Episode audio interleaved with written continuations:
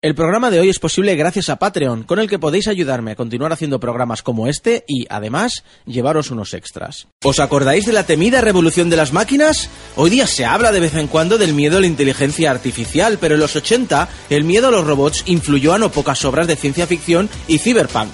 Es más, fue la inspiración de una de las películas más queridas de todos los tiempos, Terminator 2.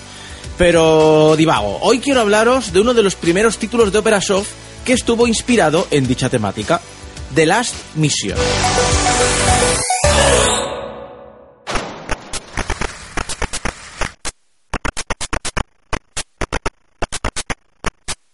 Hablar de Operasoft es hablar de probablemente mi compañía española favorita de los 80. No fueron los más prolíficos, pero hicieron algunos de los juegos más icónicos de nuestro mercado nacional.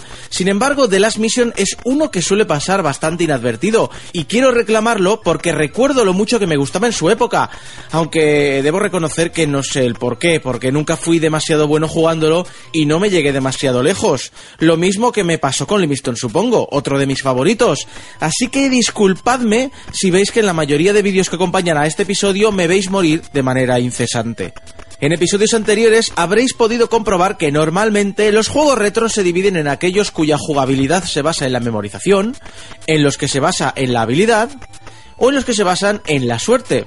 Sin embargo, The Last Mission presenta una mezcla de todas ellas. Debemos memorizar en qué posición aparecen los enemigos en cada una de sus pantallas, debemos tener la habilidad para esquivarlos o eliminarlos sin dañar a nuestro propio vehículo y necesitamos algo de suerte ya que su trayectoria es absolutamente errática y no sigue ninguna pauta. Afortunadamente, The Last Mission suele matarnos más por culpa nuestra que de manera injusta, aunque completar la aventura requiere nervios de acero ya que apenas margen para el error.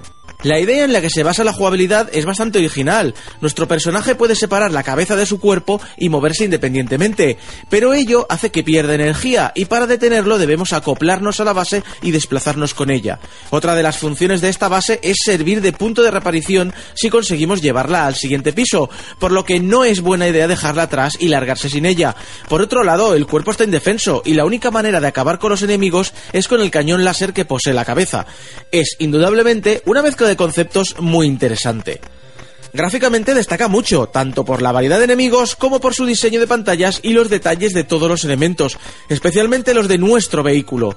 Sin embargo, el punto álgido en el tema visual es poder ver rotar nuestra cabeza 180 grados cuando la giramos. Es cierto que afecta negativamente a la jugabilidad, ya que no podemos disparar si no terminamos de girar del todo, pero este detalle era lo suficientemente sorprendente que se lo perdonamos. En el aspecto sonoro solo destaca la melodía inicial, que es demasiado alegre para lo lúgubre de la argumento y unos efectos de sonido normalitos de fondo.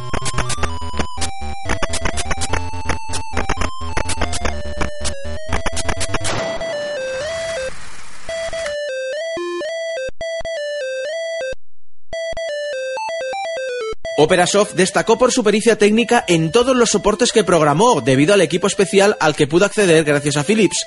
Incluso en ZX Spectrum se atreven a llenar de color sus escenarios, sabiendo controlar muy bien el choque de atributos o apareciendo este de forma anecdótica.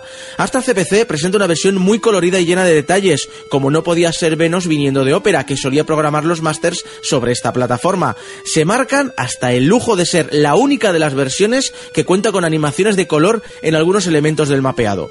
En MSX tenemos una buena adaptación que aprovecha las posibilidades del estándar y mi única queja es que la fluidez varía en función de la cantidad de elementos que hay en pantalla.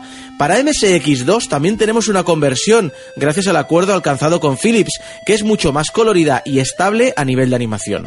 Para acabar con las versiones de 8 bits, Amstrad PCW presenta una adaptación que no tiene nada que envidiar a las del resto, bueno, aparte de ser completamente monocroma, por supuesto. La DPC usa gráficos CGA y el PC Speaker como sistema de sonido, pero también es perfectamente jugable y muy divertida.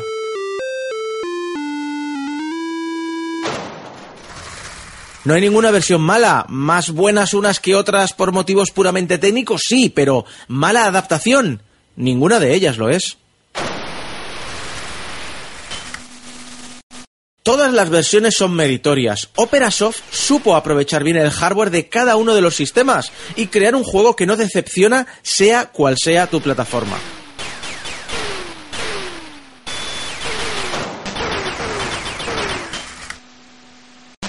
La mejor versión es la de MSX2. Siendo todas buenas, solo he podido decidir por el tema técnico. MSX2 presenta una versión con mayor colorido, por lo que es el único motivo por el cual se erige como ganadora.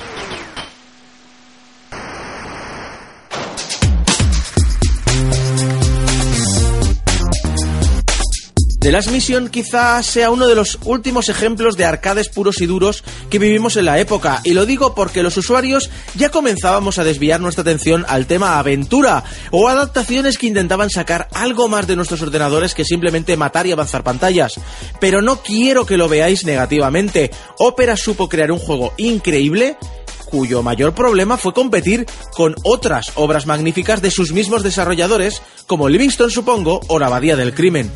Puesto que no suele ser de los mencionados al hablar de la edad de oro del software español, quiero que sirva este episodio para reclamar un magnífico juego que me hizo pasar horas enganchado al ordenador siendo un chavalillo de 11 años y que seguro no fui el único en estarlo.